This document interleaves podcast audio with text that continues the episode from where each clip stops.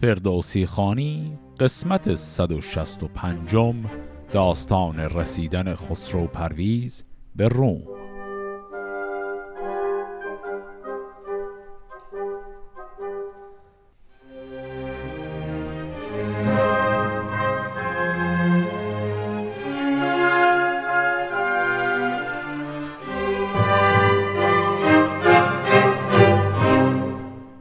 قسمت قبل با به تخت شاهی نشستن بهرام چوبین به پایان رسید و دیدیم که در انتها هم یکی از سرداران او به نام بهرام سیاوش نژاد با بندوی دایی خسرو پرویز همدستی کردند برای اینکه بهرام چوبینه رو بکشه.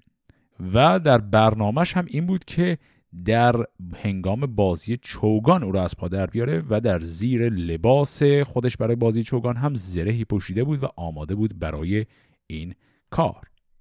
حالا ادامه داستان. زنی بود بهرام یل را نه که بهرام را خواستی زیر خاک. به دل دوست بهرام چوبینه بود که از شوی جانش پر از کینه بود. فرستاد نزدیک بهرام کس که تن را نگه دار و فریاد رست که بهرام پوشید پنهان زره. برافکند بند زره را گره. ندانم که در دل چه دارد زبد تو زوخیشتن دور داری سزد. خب اینجا هم ممکنه بازی کمی گیچیم چون دو تا شخصیت هر دوشون به اسم بهرام بودن. پس بهرام سیاوش نژاد اون سرداری که الان نقشه قتل بهرام چوبین رو ریخته یک زنی داره. این زن بهرام سیاوش نژاد جزو کسانیه که خیلی ارادت داره به چوبین و قضیه نقشه شوهرش و اینکه زیر لباسش برای بازی چوگان زرهی پوشیده رو این رو میگه تا خبرش به چوبین برسه و میگه که من نمی‌دونم دقیقا این نقشش چیه ولی به هر حال یک کاری می‌خواد بکنه این آدم و تو مراقب باش. چو بشنید چوبین گفتار زن که با او همی گفت چوگان مزن هر آن کس که رفتی به میدان اوی چون نزدیک گشتی به چوگان و گوی زدی دست بر پشت او نرم نرم سخن گفتنی چر با آوای گرم چونین تا به پور سیاوش رسید زره در برش آشکارا بدید. بدو گفت که ای بدتر از مار گز به میدان که پوشد زره زیر خز. بگفتین و شمشیر کین برکشید سراپای او پاک بر هم درید. چو بندوی از آن کشتن آگاه شد بر او تابش روز کوتاه شد. بپوشید پس جوشن و برنشست. میان یلی لرز لرزان ببست. ابا چند کس رفت ترسان به راه. گریزان شد از بیم بهرام شاه. گرفتند از آن شهر. راه گریز. بدان تا نبیند کسی رست خیز. به منزل رسیدند و بفزود خیل. گرفتند تازان ره اردویل. پس به این شکل به واسطه اینکه همسر بهرام سیاوش نژاد او رو لو میده به بهرام چوبین. بهرام چوبین در این بازی چوگان که می‌خواد بره به بهانه چاق سلامتی کردن با آدما هی به هر کدوم از این افراد که می‌رسه یه دستم به شانه و کمر طرف می‌زنه و وقتی می‌رسه به بهرام سیاوش نژاد متوجه میشه که زیر لباسش زرهی پوشیده و همونجا شمشیر خودش رو در میاره و او رو ناگهان می‌کشه. بندوی که از این قضیه خبردار میشه و می‌فهمه کل اون نقشه قتل بهرام چوبین به جایی نرسیده او هم خیلی سریع میترسه و به همراه گروه کوچکی از یارانش ناگهان فرار می‌کنن و گفت که می‌رسه به خونه خودش بعد اونجا تعدادشون بیشتر میشه و با این گروه همه با هم میرن به سمت شمال میرن به سمت شهر اردویل یا همون اردبیل. پس بندوی هم کلا فرار کرد اما نرفت به سمت روم رفت به سمت شمال. ز میدان چو بهرام بیرون کشید همی دامن از خشم در خون کشید. و از آن پس بفرمود محروی را که باشد نگهدار بندوی را. به بهرام گفتند که شهریار دلت را به بندوی رنجه مدار که او چون از این کشتن آگاه شد همانا که با باد همراه شد. پشیمان شد از کشتن یار خیش که از آن تیره دانست بازار خیش. چون گفت کان کس که دشمن ز دوست نداند مبادا ورا مغز و پوست. یکی خفته بر تیغ دندان پیل دگر ایمن از موج دریای نیل. سیوم آن که بر پادشاه شد دلیر چهارم که بگرفت بازوی شیر. ببخشای بر جان این هر چهار که از ایشان بپیچد سر روزگار. دگر هر که جنباند و کوه را بدان یارگر خواهدن بوه را تن خیشتن را بدان رنجه داشت و از آن رنج تن باد در پنجه داشت. به کشتی ویران گذشتن بر آب بهاید که بر کار کردن شتاب. وگر چشمه خواهی که بینی به چشم شوی خیره زو بازگردی به خشم. کسی را کجا کور بود رهنمون بماند به راه درازندرون هر آن کس که گیرد به دست اجده ها شد و کشته و اجده ها شد رها. وگر آزمون را کسی خورد زهر از آن خوردنش درد و مرگ است بر نکشتیم بندوی را از نخوست ز دستم رها شد در چاره جست. بر این کرده خیش باید گریست. ببینیم تا رای یزدان به چیست. پس اینجا دیدیم که وقتی خبر فرار کردن بندوی رو هم به بهرام چوبین دادند اون موقع تازه متوجه شد که احتمالا همه اینا توطعه بندوی بود و بندوی کاری کرد که به هر شکل دو سرباخت بوده برای بهرام. یا بهرام به سیاوش نژاد می‌زد و چوبین رو میکشت یا چوبین او را میکشت که در هر دو حالت ضرره به خاطر اینکه به هر حال یکی از بزرگترین سرداران لشکرش این شکلی از دست داد. پس فهمید که اینا همش کلک بندوی بود و حالا خود بندوی هم فرار کرده و الان دیگه پشیمانی فایده ای نداره وزان روی بندوی و اندک سپاه چو باد دمان برگرفتند راه. همی برد هر کس که بود بردنی به رایی که موشیل رفت ارمنی. بیابان بیراه و جای دده سراپرده دید جایی زده. نگه کرد موشیل بود ارمنی هما به روان یافت هم خوردنی. جهانجوی بندوی تنها برفت. سوی مرغزاران خرامید و تفت. چو موشیل را دید بردش نماز بگفتان سخنها که بودش به راز. بدو گفت موشیل از ایدر مرو که آگاهی آید تو را نو به نو. که با روم آباد خسرو چه کرد؟ همین آشتی نو کند گر نبرد. چو بشنید بندوی آنجا بماند و آن دشت یاران خود را بخواند. پس الان برگشتیم سراغ بندوی که فرار کرده بود به سمت شمال. دیدیم که بندوی رسید به جایی که منطقه ارمینیه هست و یک فرد ارمنی هست که حالا از غذا بندوی رو می‌شناسه. فردی به نام موشیل. و بندوی برای اینکه مطمئن باشه که اونجا آرام هست و هیچ مشکلی نیست خودش اول تنها میره و موشیل ازش می‌پرسه که به من بگو وقتی که خسرو پرویز از اینجا رفت به سمت سرزمین ایران به سمت مرکز کشور برای اون ماجراها چی شد؟ جنگ رو برده باخته جریان چی شده؟ اینجاست که بندوی می‌فهمه موشیل کلا در جریان نیست که چه اتفاقاتی افتاده و خیالش راحت میشه. چون از این میترسید که نکنه جاسوس های بهرام چوبین به این منطقه هم نفوذ کرده باشن. الان دیگه در جریانی که اون منطقه کاملا امنه و به همین دلیل پیش موشیل میمونه اونجا. خب حالا ما الان ماجرای بهرام چوبین رو دیدیم به کجا رسید؟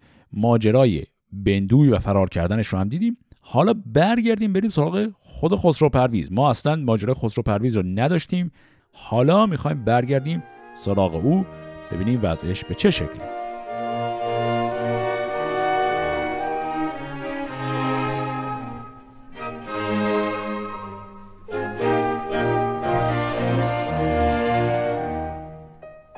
همی تاخت خسرو به پیشندرون نه آب و گیا بود و نه رهنمون. انان را بدان باره کرده یله همی راند ناکام تا باهله. پذیره شدندش بزرگان شهر هر آن کس کش از مردمی بود بهر. چو خسرو به نزدیک ایشان رسید بدان شهر لشکر فرود آورید. همان چون فرود آمد اندر زمان نوندی بیامد از ایران دمان. ز بهرام چوبین یکی نامه داشت. همه نامه پوشیده در جامه داشت. نوشته سوی مهتر باهله که اگر لشکر آید مکنشان یله سپاه من اینک پسند در دمان به شهر تو آید زمان تا زمان. چو مهتر بران گونه برنامه دید همان در زمان پیش خسرو دوید. چو خسرو نگه کرد و نامه بخواند ز کار جهان در شگفتی بماند. بترسید کاید پس او سپاه بدان ماندگی تنگ دل گشت شاه. از آن شهر هم در زمان برنشست میان کی تاختن را ببست. همی تاخت تا پیش آب فرات ندیدن در آن پادشاهی ثبات. شده گرسنه مرد پیر و جوان یکی بیشه دیدند و آب روان. چو بستام نخچیرگر بیشه دید سپه را بدن بیشن در کشید. شده گرسنه مرد ناهار و سست کمان را به زه کرد و نخچیر جست. ندیدند چیزی به جایی دوان. درخت و گیا بود و آب روان. پدید آمدن در زمان کاروان. شطور بود و پیشن در اون ساروان. چون مرد جوان روی خسرو بدید برا نامدار آفرین گسترید. بدو گفت خسرو که نام تو چیست؟ کجا رفت خواهی و کام تو چیست؟ بدو گفت من قیس بن حارسم از آزادگان عرب وارسم ز مصر آمدم پیش این کاروان. بر این کاروان بر منم ساروان. به داب فرات است بنگاه من و از آنجا بدین بیشه بود راه من.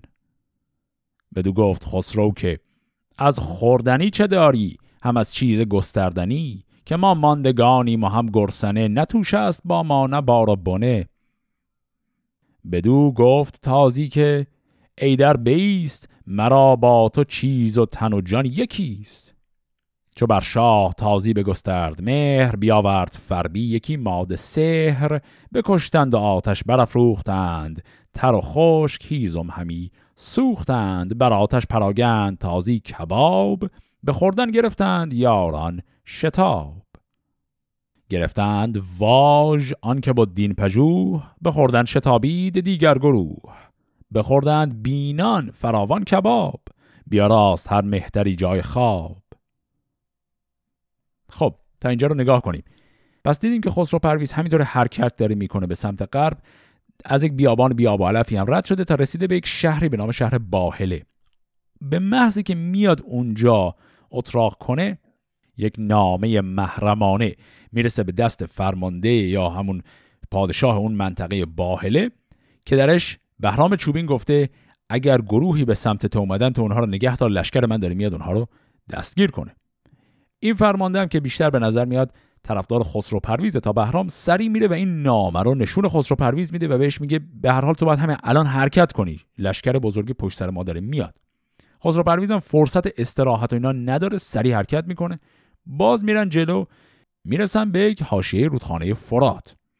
اونجا که می‌رسن همه گشنه هستند و می‌خوان غذای پیدا کنن. یکی از اعضای این گروه فردی به نام بستام یا بستام می‌خواد بره شکاری پیدا کنه و هیچی گیرش نمیاد. اینا همه معطلن.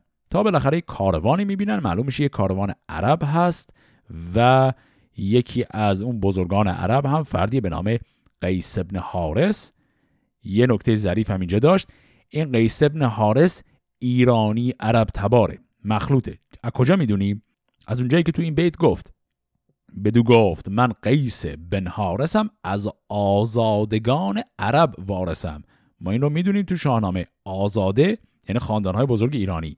ایشون آزاده عربه. پس ایرانی عربه. و ایشون هم به خسرو پرویز خیلی ارادت بیشتری داره چون به خاندان شاهی ارادت داره. و خسرو پرویز که میگه ما گرسنه هستیم اون میگه نگران نباش غذا برات آماده می‌کنیم. و گفت که یک ماده سحر فربر آورد و کشت. این کلمه سحر می‌تونه اشاره به گاو یا شطور باشه. به حال یا یک گاو یا یک شطور ایشون کشت و ذبح کرد و کردن کباب که شاه بخوره. در یه بیت هم دیدیم که گفت گرفتن واژ آنکه با دین پژوه به خوردن شتابی دیگر گروه. یعنی یه گروهشون که خسرو پرویز و همراهانش هستند. خیلی اعتقادات مذهبی سفت و سخت زرتشتی دارن. برای همین اون عادت واژ و برسم قبل از غذا رو رعایت می‌کنن.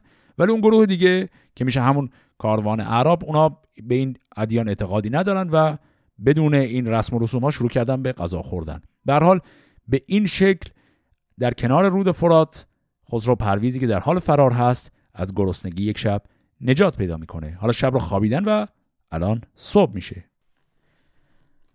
زمانی بخفتند و برخواستند یکی آفرین نو آراستند. بدان دادگر کو روان آفرید توانایی و ناتوان آفرید. و از آن پس به یاران چنین گفت شاه. که هر کس که او بیش دارد گناه به نزد منان کس گرامی تر است. و از این کهتران نیز نامی تر است. هر آن کس کجا پیش کرد او بدی بگشت از من و از ره ایزدی به ما بیش باید که دارد امید. سراسر به نیکی دهیمش نوید. گرفتند یاران بر او آفرین که ای پاک دل خسرو پاک دین. بپرسید از این مرد تازی که راه کدام است و من چون شوم با سپاه؟ بدو گفت هفتاد فرسنگ بیش شما را بیابان و کوه است پیش. چو دستور باشی مرا گوشت و آب به راه آورم گر نسازی شتاب. بدو گفت خسرو جزی نیست رای که با توشه باشیم و با رهنمای. هیونی برفکن تازی به راه بدان تا برد راه پیش سپاه. همی تاخت اندر بیابان و کوه پر از رنج و تیمار با آن گروه. یکی کاروان نیز دیگر به راه پدید آمد از دور پیش سپاه. یکی مرد بازارگان مایدار بیامد همانگه بر شهریار. بدو گفت شاه از کجایی؟ بگوی کجا رفت خواهی چون این پوی پوی؟ بدو گفت که از خره اردشیر یکی مرد بازارگانم دبیر. بدو گفت نامت چه کردان که زاد؟ چون این داد پاسخ که مهران شتاد. از او توشه جستان زمان شهریار بدو گفت سالار که نام دار خورش هست چندان که اندازه نیست اگر چهره بازارگان تازه نیست. بدو گفت خسرو که مهمان به راه بیابی فزونی شود دستگاه.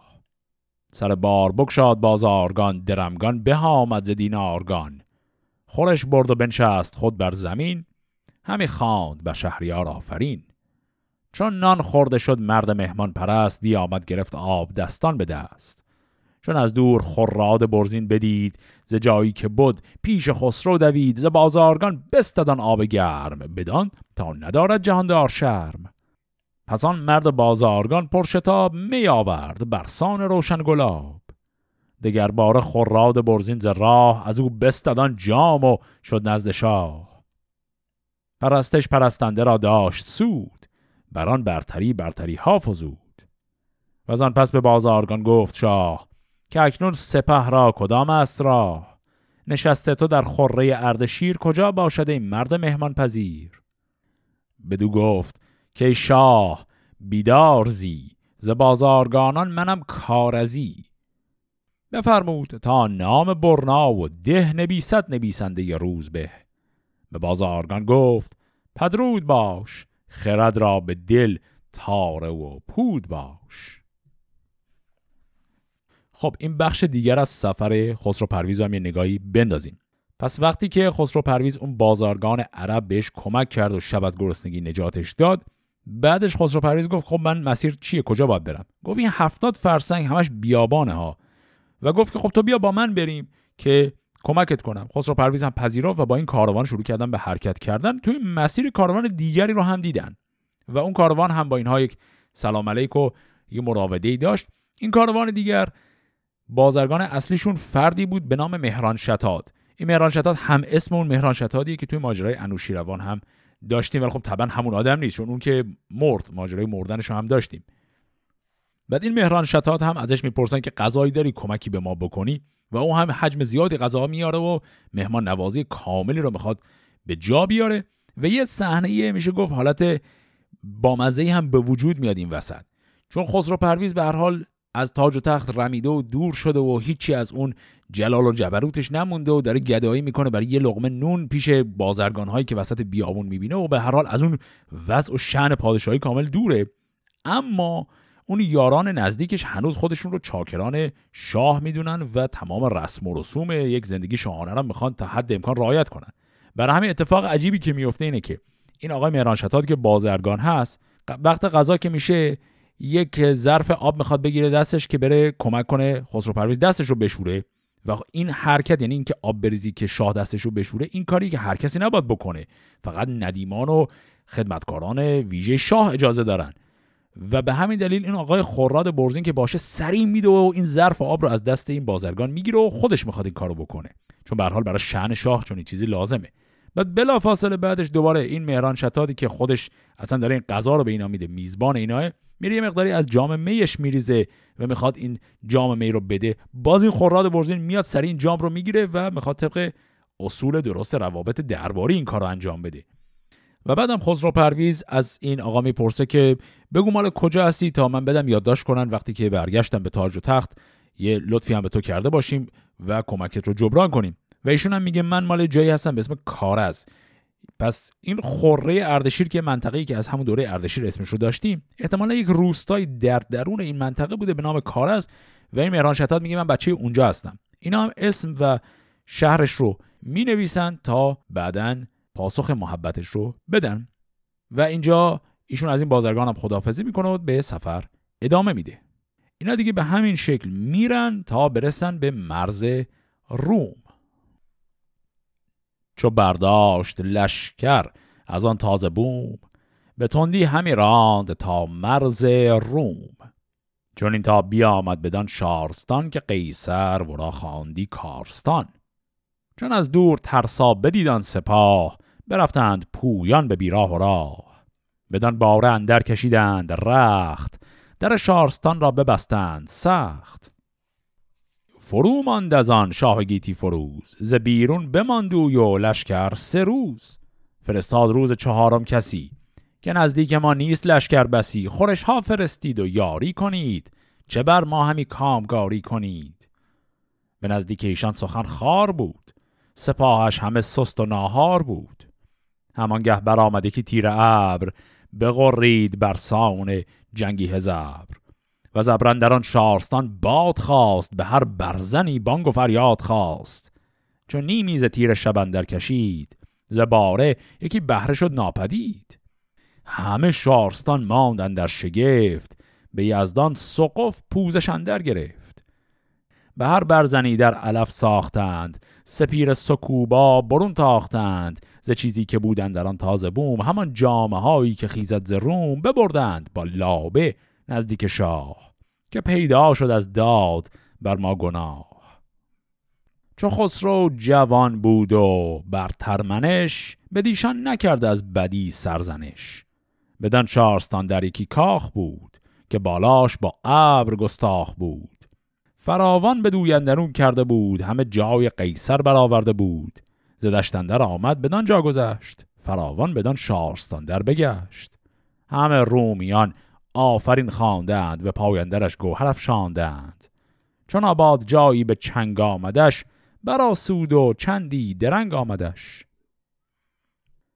پس خسرو پرویز میره تا می‌رسه به مرز روم. به اولین شهری که در این مرز روم می‌رسه گفت این شهر رو بهش میگن کارستان. حالا یا کارستان لقبشه به خاطر که جای خیلی ترتمیز و درستی یا که واقعا اسمی که براش گذاشتن. به حال به اینجا که می‌رسه اون گروهی که اونجا هستن که گفت همه ترسایانن مسیحیان اینا سریع دیدن یه لشکری از طرف ایران داره میاد در رو بستند و نذاشتن کسی بیاد تو. و این گروه خسرو پرویز که لشکر بزرگی هم نبودن خیلی جمعیت کمی داشتن اینا سه روز و پشت در همینجوری معطل میمونن. و هرچی هم لابه می‌کنن که آقا ما اصلا کاری نداریم جنگی با شما نداریم بذارید بیایم تو اینا اجازه نمیدن. و اینجا اتفاق جالبی میفته ما بارها در شاهنامه داشتیم که رابطه طبیعت با عدالت انسان ها همیشه رابطه مستقیمه. یعنی هر وقت ظلمی در کار باشه طبیعت هم خشمگین میشه. اینجا می موردش رو داریم می‌بینیم. وقتی که سه روز تمام در رو باز نکردند روی این گروه خسرو پرویز و اذیتشون کردن. ناگهان روز چهارم ابرهای بزرگی اومدن یک باران و طوفان و رعد و برق شدیدی شد طوری که یه تکه از اون قلعه محافظ این شهر اصلا خراب شد و ریخت پایین. و این شد نشانه برای اینها که فهمیدن که دارن کار ناحقی انجام میدن. سری در رو باز کردن غذا بردن برای اینا علوفه بردن برای اسبهاشون و گفت که سه نفر سکوباس تا اسقف از همون شهر پاشون رفتن برای عذرخواهی پیش خسرو پرویز. و خسرو پرویز هم رو بخشید. اینا حالا وارد شهر شدن و به هر حال بعد از این همه مشقت و سختی رسیدن به یه جای آباد و راحتی. حالا اینجا که خسرو پرویز می‌رسه می‌خواد مستقیما تماسش با قیصر روم رو شروع کنه.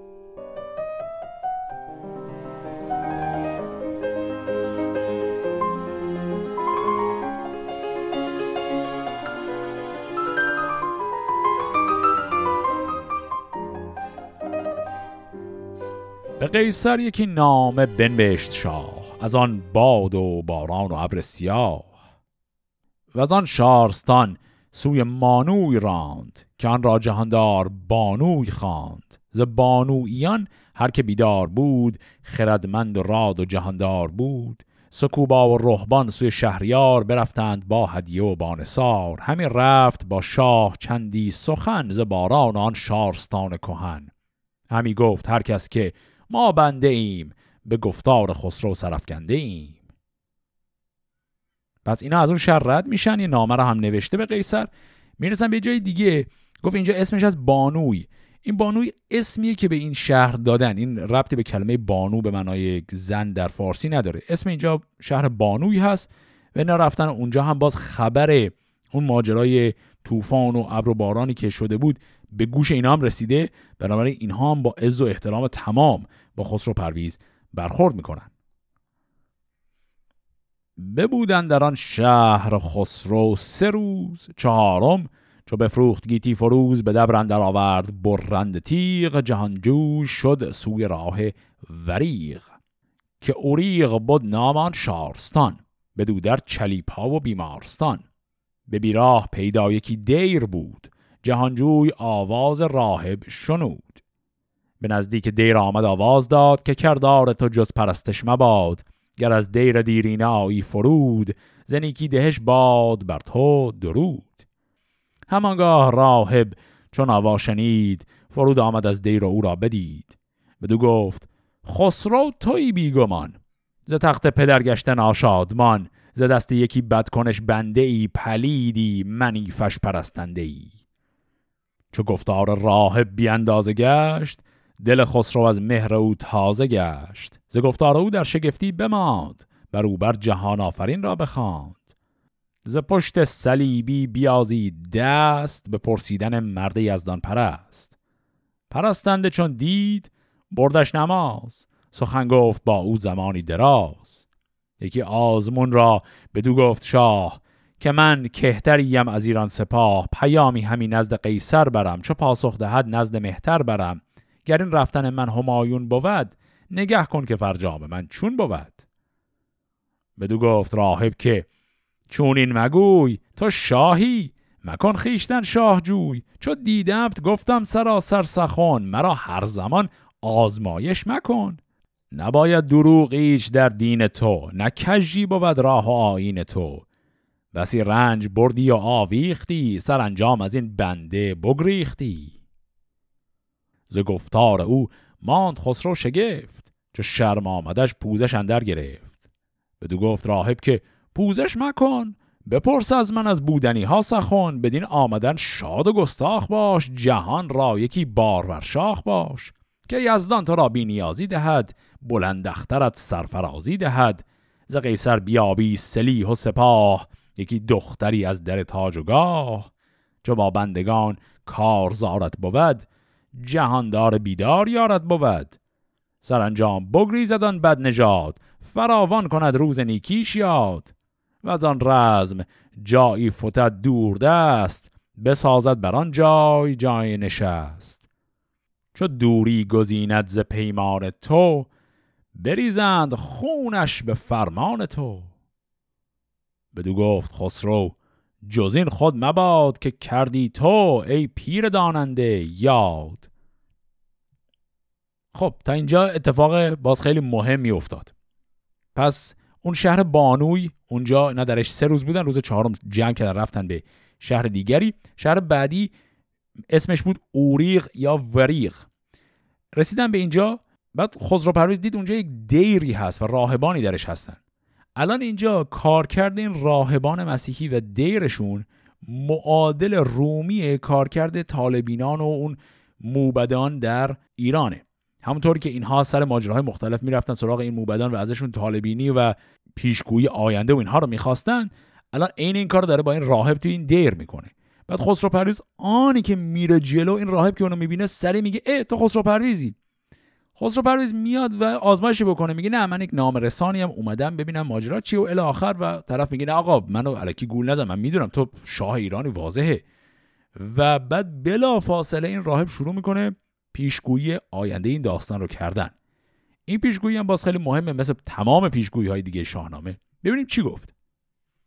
گفت که اولا تو قیصر همپیمانت خواهد شد بهت سلیح و سپاه میده خیالت راحت باشه. گفت که دختر خودش رو هم به تو میده. بعد گفت که میری و با او میجنگی و جهاندار یار توه. گفت چون با بندگان کارزارت بود جهاندار بیدار یارت بود. خدا توی این مبارزه که تو با بنده خودت یعنی میشه همون بهرام چوبین خواهی داشت خدا طرف تو رو می‌گیره. پس تو در این مبارزه پیروز خواهی شد. اون فرد فرار می‌کنه در یک سرزمین دور افتاده ای میره و اونجا میمونه. و حسرت روزگار بزرگ خودش رو می‌خوره و گفت که وقتی اونجا در سرزمین دور افتاده بمونه به فرمان تو همونجا باز اون فرد کشته خواهد شد. پس این آینده ای که این راهب الان برای خسرو پرویز در این شهر پیش بینی کرد. خسرو پرویز این رو که میشنوه یه سال دیگه هم حالا می‌پرسه به این شکل. چه گویی بر این چند باشد درنگ که آید مرا پادشاهی به چنگ؟ چون این داد پاسخ که ده با دو ماه بر این بگذرد باز یابی کلاه. اگر بر سرای ده و پنج روز تو گردی شهنشاه گیتی فروز. پس در سال دومش خسرو پرویز از ایشون می‌پرسه که چقدر طول می‌کشه تا من به اون پیروزی که تو گفتی برسم؟ در پاسخ گفت که ده و دو ماه که خب میشه دوازده ماه یه سال. بعد پایین ترش هم گفت ده و پنج روز یعنی 15 روز.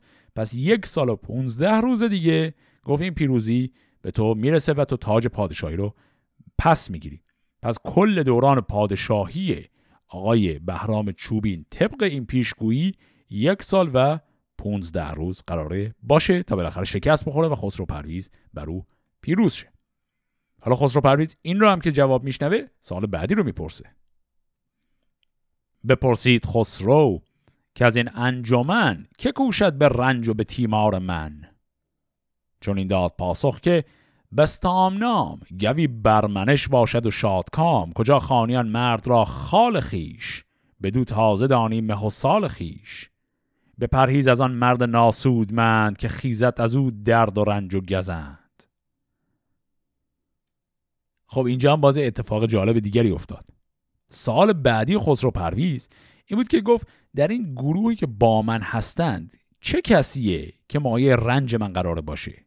یا به عبارتی چه کسی قراره به من خیانت کنه؟ در پاسخ گفت که یه فردیه به نام بستام و ما یه ذره قبلتر یه فردی داشتیم به نام بستام که گفت رفته بود شکار کنه. اول آدم فکر می‌کنه ای منظورش شاید همون اون بستامه باشه. بعد بلا فاصله توی بیت بعد گفت این بستام همون کسیه که تو بهش میگی خال خودت یعنی دایی خودت. و این آدم آدم ناسودمندیه و درد و رنج تو از اون میاد. و اینجاست که خسرو پرویز یه حساب کتابی می‌کنه و جوابی به این شکل میده. برا شفت خسرو به گستهم گفت که نامت سخن برگشاد از نهافت. تو را مادرت نام بستام کرد. تو گویی که گستهم من در نبرد. پس فهمیدیم که این داییه. الان دو تا دایی داشت دیگه. یکیش که بندوی بود که خب ماجراشو دیدیم که فرار کرده و رفته. گستهم الان پیشش مونده. الان خسرو پرویز گفت که این پیشگویی منظورش توه. چون تو اسم واقعیت بستامه تو خودت اسم خودتو گذاشتی گستهم به یاد اون گستهم معروفی که پهلوان بود. تو ادعا می‌کنه که در نبرد همچون گستهم هستی؟ به هم دل اسم خودتو گذاشتی گستهم. وگرنه اسمت به قول امروزی ها اسم شناسنامه ایت بستام بوده. پس اینجاست که خسرو پرویز می‌فهمه شاید بستام منظورش دایش یعنی گستهمه و این رو به این راهب میگه. به راهب چنین گفت کین است خال به خون بود با مادر من همال. بدو گفت راهب که آری همین ز گستهم بینی بسی رنج و کین. بدو گفت خسرو که ای رایزن از آن پس چه گویی؟ چه خواهد بودن بدو گفت راهب که من دیش از این که از آن پس نبینی جز از آفرین. نیاید به روی تو هرگز بدی مگر سخت کاری بود ایزدی. برا شوبت این سرکش آرام تو و از آن پس نباشد جز از کام تو. اگر چند برگردد این بدگمان همانش به دست تو آید زمان. پس وقتی راهب تایید می‌کنه که بله اون بستام نامی که من گفتم همینه همین دایید که الان اینجا بغل دستت وایساده این اون کسی که بهت خیانت می‌کنه. بعد خسرو پرویز میگه خب سرنوشت اون خیانته چی میشه؟ چه بلای قرار سر من بیاد؟ راهب میگه نه نگران نباش. این بهت خیانت می‌کنه. بعد تو می‌زنی دستور میدی بکشنش. بعد از اون به بعد دیگه همه چی برات خیلی خوب پیش میره. بدو گفت گستهم که شهریار دلت را بدین هیچ رنج مدار. به پاکیز یزدان که ماه فرید جهان را به سان تو شاه آفرید. به دازر گشسب و به خورشید و ماه به جان و سر نامبردار شاه که تا هست گستهم. جز راستی نجوید نکوبت در کاستی. وگر بر جزین روی گستهم رای بپیچد روانش مبادا به جای. جهاندار تا این جهان آفرید کلید در راز او کس ندید. به گفتار ترسا نگر نگروی. سخن گفتن ناسزا نشنوی مرا ایمنی دهز گفتار اوی. چو سوگند خوردم بهانه مجوی. بدو گفت خسرو که از ترسگار نیاید سخن گفتن نابکار. ز تو نیز هرگز ندیدم بدی. نیازی به کژی و نابخردی. ولیکن ز کار سپهر بلند نباشد شگفت در شوی پرگزند چو بایست کاری بود ایزدی به یک سو شود دانش و بخردی. به راهب چنین گفت پس شهریار که شاداب دل باش و بهروزگار پس این گستم که توی موقع عجیب قرار می‌گیره. اینا رفتن وسط یک ناکجا آبادی توی یک شهر ریزی یه راهبی که معلوم نیست اصلا کیه. یا انگشتشو کرده به سمت گستم و میگه این آدم قرار به تو خیانت کنه. گستم صرفا قسم و لابه و عجز و ناله و اینا می‌کنه که آقا من اصلا با تو هم پیمانم من کاریت ندارم تو هم خون من هستی و الی آخر. و بعد در انتها میگه که تو اصلا برای چی به یه حرف آدم مسیحی گوش می‌کنی؟ اینا که اصلا کافرن به دین ما. این حرفاشون دروغه. و در جواب خسرو پرویز یک رندی و سیاست خیلی جالبی به کار می‌بره. چون خسرو پرویز الان به این دایش نیاز داره. و گرچه کینش رو سر ماجرای کشتن پدرش به دل گرفته اما الان وقت اون ماجراها نیست. به هم دل خسرو پرویز یه حرفی می‌زنه که صرفا این پرونده رو ببنده یعنی این ماجرا تو ذهنش میمونه اما می‌خواد الان هیچ مناقشه ایجاد نشه. صرفا چیزی که میگه اینه که این فرد ترسگار یا همون ترسا یا مسیحی گفت این آدم دروغ نمیگه بعید دروغ میگه. بعد از اون طرف تو هم آدم خوبی هستی من ازت بدی ندیدم. ولی آدم چه می‌دونه؟ گردش تقدیر و روزگار دیگه. اتفاق عجیب غریب همیشه ممکنه بیفته. ما چه می‌دونیم آینده چی میشه؟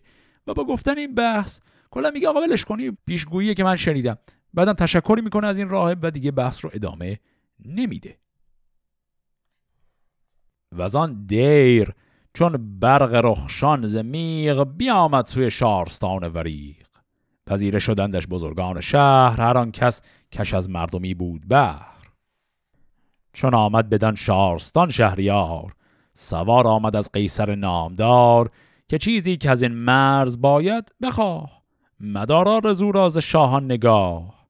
که هرچند کین پادشاهی جداست تو را باطن خیش داریم راست. بدان شارستان ایمن و شاد باش زهر بد کندیشی آزاد باش.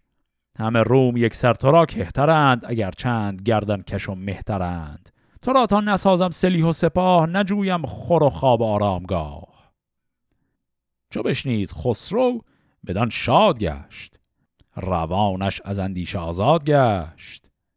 بفرمود گستهم و بالوی را همان اندیان جهانجوی را. به خراد برزین و شاپور شیر چنین گفت پس شهریار دلیر که اسپان چو روشن شود زین کنید. به پالای بر زین زرین کنید بپوشید زربفت چینی قبای همه یک دلایید و پاکیز رای. از این شارستان نزد قیصر شوید بگویید و گفتار او بشنوید. خردمند باشید و روشن روان نیوشنده و چرب و شیرین زبان گر ایدون که قیصر به میدان شود کمان خواهد ارنی به چوگان شود. بگوشید با مرد خسرو پرست بدان تا شما را نیاید شکست. سواری بداند که از ایران برند دلیری به نیروی شیران برند. به خوراد برزین بفرمود شاه که چینی هری را را مشک سیاه به قیصری که نامه باید نوشت چو خورشید تابان به خورم بهشت. سخنهای کوتاه و معنی بسی که آن یاد گیرد دل هر کسی. که نزدیک او فیل سوفان بوند بدان کوش نایافته بشنوند. همان داستان را سخن بشمارند نباید که بر نام ای باورند چون نام بخواند زبان برگشای به گفتار با تو ندارند پای. به بالوی گفت آنچه قیصر ز من گشاید زبان بر سر انجمن ز فرمان و سوگند و پیمان و عهد تا اندر سخن یاد کنه همچو شهد. بدان انجمن تو زبان منی به هر نیک و بد ترجمان منی. به چیزی که بر ما نیاید شکست بکوشید و با آن بسایید دست. شنیدند آواز فرخ جوان جهان دیده گردان روشن روان. همی خواندند آفرین سر به سر که جز تو مبادا کسی تاجور. به نزدیک قیصر نهادند روی بزرگان روشن دل و راهجوی. خب پس دیدیم وقتی که از اون دیر و اون راهب هم ماجراش تمام شد. رفتن وارد این شهر وریق یا اوریق شدند و اونجا ازشون استقبال زیادی شد و بالاخره نامه شخص قیصر به دستش رسید. قیصر از او استقبال خیلی خوبی کرد گفت نگران نباش من به تو سلاح و سپاه و همه چیز میدم و کاملا بر هم پیمانیش با خسرو پرویز اینجا تاکید کرد. از اون طرف خسرو پرویز حالا به یاران خودش گفت که خب باید تمام اون اصول و ظرائف ملاقات های دیپلماتیک رو رعایت کنیم دیگه. الان دیگه وقت و اصل کاره. و این گروه ویژه خودش رو فرستاد چون دوتا شاه اول با همدیگه ملاقات نمی‌کنن. اول فرستادگانشون میرن پیش همدیگه و بعد خود شاه میاد. این گروه رو فرستاد و بهشون گفت که تمام اون لباس های زربفتتون رو بپوشید و خلاصه همه چیز رو رعایت کنید و گفت که در این مهمانی به هر حال خوش بدرخشید. اگر مثلا بازی چوگان خواستن بکنن شما خوب بازی کنید و ارزش و مقام ما رو نگه دارید. در نهایت هم به دو نفر دو تا دستور ویژه داد. یکی به خراد برزین گفت که بیار یک نامه بنویسیم و تو شخصا باید این نامه رو ببری بدی به قیصر روم و علاوه بر اون به بالوی گفت تو فردی هستی که از طرف من مذاکره کننده هستی با دربار قیصر. اینا هم همه پذیرفتند و تعظیمشون رو کردند و این گروه رفت به سمت دربار قیصر روم.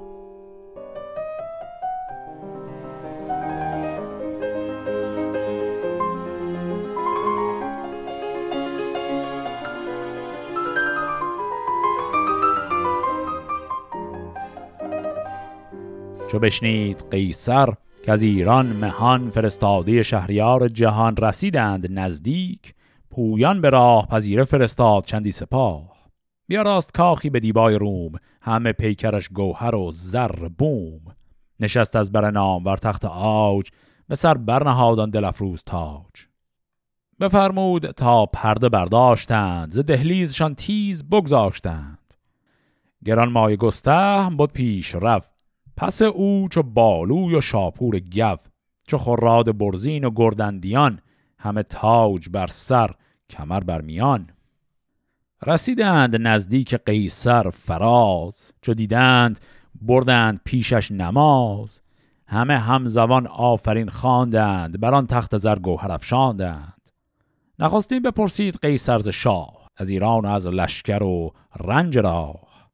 چو بشنید خراد برزین برفت بر تخت با نامه شاه و تفت. به فرمان آن نام بر شهریار نهادند کرسی زرین چهار. نشستان سپر مایه نیکرای همی بود خراد برزین و پای. بدو گفت قیصر که بر زیرگاه نشیند کسی کو به پیمود راه. چون گفت خراد برزین که شاه مرا در بزرگی نداده است راه که در پیش قیصر بیارم نشست. چون این نامه شاه ایران به دست مگر بندگی را پسند آیمت؟ به پیغام او سود من آیمت. بدو گفت قیصر که بکشای راز چه گفتان خردمند گردن فراز؟ چه خراد برزین زبان برگشاد همی داشت گفتار خسرو به یاد. نخست آفرین بر جهاندار کرد. جهان را بدن آفرین خار کرد که اوی است برتر زهر برتری توانا و داننده از هر دری. از او گشت پیدا نشان سپهر که ما را روان و خرد داد و مهر. به فرمان او گردد این آسمان کجا برتر است از مکان و زمان. سپهر و ستاره همی کردند بدین چرخ گردان برآورده اند. چون از خاک تا جانور بنده کرد نخستین گیومرت را زنده کرد. چون این تا به شاه آفریدون رسید از آن سرفرازان ورا برگزید. پدید آمد این تخم در جهان ببود آشکاران چه بود این نهان. روا رو چونین تا سر کیقوباد که تاج بزرگی به سر برنهاد. نیامد بدین دوده هرگز بدی نگه داشتندی ره ایزدی. کنون بنده ای ناسزاوار گشت بیامد به تخت کیان برنشست. همی داد خواهم ز بیدادگر نه افسر نه تخت و کلاه و کمر. هر کس که او برنشیند به تخت خرد دارد و نامداری و بخت. شناست که این تخت و این فرهی کرا بود و دهیم شاهنشهی. مرا در این کار یاری کنید. بر این بی وفا کامگاری کنید. که پوینده گشتیم گرد جهان به شرم آمدیم از کهان و مهان. خب اینی که شنیدیم متن نامه خسرو پرویز بود که به دست شخص خراد برزین داده بود. و دیدیم که وقتی قیصر این چهار نفر رو دعوت کرد وارد قصر بشن به چهارتاشون اجازه داد بشینن. خراد برزین حاضر نشد بشینه.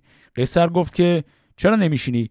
گفت شاه به من گفته تا پیغامم رو ندم حق نشستن ندارم. قیصر گفت خب پیغامت رو بده این نامه رو داد و اینی که خوندیم این متن نامه بود که در اون خسرو پرویز ادعاش رو صرفا با زبان خیلی فاخر مطرح کرد. اینکه آقا ما نسلمون از گیومرد داره میاد. ما نسلا در نسل همه شاه بودیم. و الان یک بنده اومده و این تخت شاهی رو می‌خواد غصب کنه. و گفت من از قیصر هیچی نمی‌خوام غیر از اینکه این بیداد رو به داد کمک کنه تبدیل کنیم. و گفت که من از شما انتظار ندارم تخت و کلاه و کمر بهم بدی. اینا همه حق خود منه که من میگیرمش. صرفا در این جنگ با بیداد به من کمک کن. حالا قیصر روم جواب میده. چو قیصر بران سان سخنها شنید به رخساره شد چون گل شنبلید. گل شنبلیدش پر از ژاله گشت زبان و روانش پر از ناله گشت. چون نام برخاند بفزود درد شدان تخت بر چشم او لاژورد به خراد برزین جهاندار گفت که این نیست بر مرد دانا نهافت مرا خسرو از خیش و پیوند بیش.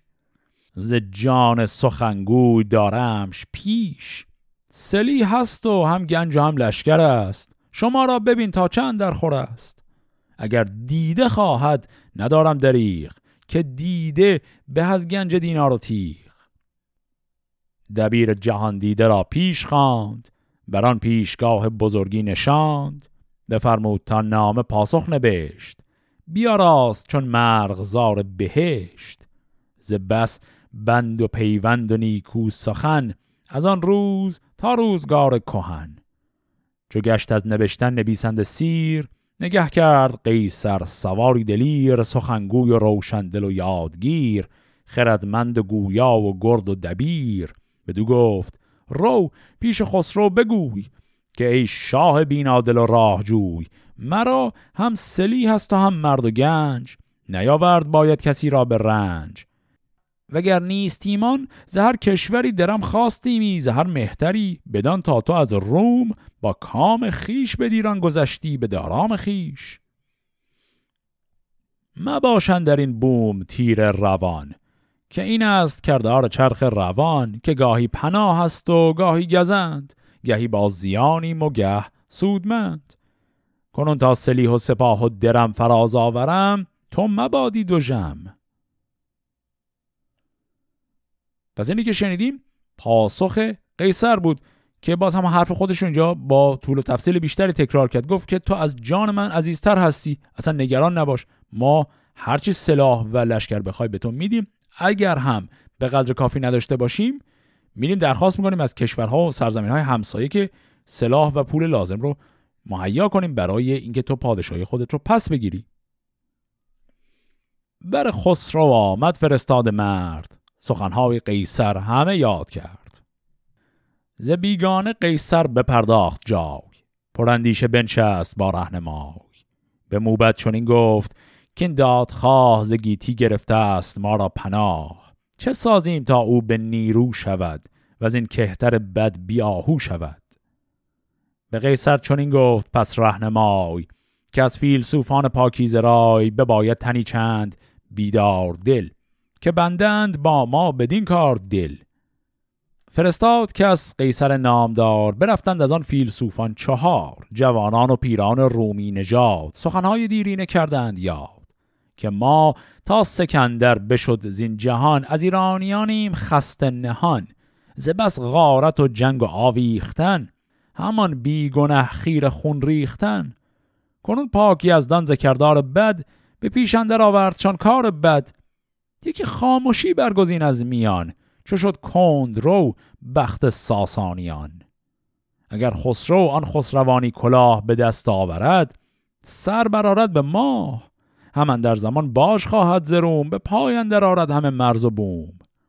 کنون در خور خود خرد یاد دار سخنهای ایرانیان باد دار. خب اینجا اتفاقی میفته که انتظارش رو داشتیم. کلا تا الان مقدار عجیب غریب بود که قیصر نسبت به خسرو پرویز اینقدر صد درصد مثبت رفتارش. ما توی نسلا در نسل از دوره اردشیر به این طرف جنگ زیاد داشتیم با رومیان. رومیان همیشه دوستان و خوبی برای ایران نبودن. خیلی وقتا جنگ و نبرد بینشون بوده. و یه دور که اصلا در دوران شاپور زلکتاف زدن و قیصر روم رو هم کشتن حتی. این همه تاریخ بین اینا بود. الان چی شده که یه دفعه که خسرو پرویز اومده موضع قیصر این همه مثبته. قیصر وقتی که این صحبت ها رو می‌کنه اون گروه ویژه ایرانیان رو هم خارج می‌کنه با اون فیلسوفان و اون بزرگان دربار خودش می‌خواد بشینه و یک بحثی بکنن و مشورتی بکنن. این بزرگان بهش میگن اصلا چه کاریه؟ ایرانیان از بعد از مرگ اسکندر فقط با ما در حال نزاع بودن و از ما باشخواهی می‌خواستن بکنن. الان هم خب ما به این خسرو پرویز کمک کنیم. این دوباره بره پادشاه ایران بشه فردا روزی علیه ما دوباره جنگ داریم و می‌خواد از ما باشخواهی کنه. پس بهتره ما اصلا کلا کاری نداشته باشیم به اینا. اینا دعوای داخل کشور خودشون به نظر می‌رسه این ساسانیان دیگه عمرشون به آخر رسیده. و قیصر به این حرف کمی فکر می‌کنه و واکنشش اینه. از ایشان چو بشنید قیصر سخان یکی دیگر اندیش افکند بن. سواری فرستاد نزدیک شاه یکی نامه بنبشت و بنمود راه ز گفتار بیدار دانندگان سخنهای دیرین خوانندگان. چون آمد به نزدیک خسرو سوار گفتان چه بشنید از آن نامدار. اما نامه قیصر او را سپرد سخنهای قیصر بر او برشمرد. چو خسرو بدید آن دلش تنگ شد رخانش از اندیشه بیرنگ شد. چون این داد پاسخ که گرزین سخن که پیش آمد از روزگار کهن همی بر دل این یاد باید گرفت همه رنج ها باد باید گرفت. گرفتیم و گشتیم از این مرز باز شما را مبادا به دیران نیاز. نگه کن کنون تا نیاگان ما گزیده جهاندار پاکان ما. به بیداد کردن جنگ ار به داد نگر تا ز پیران که دارد به یاد. سزد گر بپرسیز دانای روم که این بد ز زاغ آمده است ارز بوم. که هر کس که از روم شد سرفراز همی زافریننده شد بینیاز. نیاگان ما نامداران بودند به گیتی در اون کامگاران بودند. نبرداشتند از کسی این گشی بلندی و تندی و بیدانشی. کنون این سخنها نیارد بها که باشد سرن در دم اجده ها یکی سوی قیصر بر از من درود بگویش که گفتار بیتار و پود بزرگان نیارند پیش خرد. به فرجام هم نیک و بد بگذرد. چو رومی نیابیم فریاد رس به نزدیک خاقان فرستیم کس. سخن هرچه گفتم همه خیره بود که آب روان از بنه تیره بود. فرستادگانم چون آیند باز بدین شارستان در نمانم دراز. به دیرانیان گفت فرمان کنید. دل خیش را این سخن مشکنید که یزدان پیروزگر یار ماست جوان مردی و مردمی کار ماست.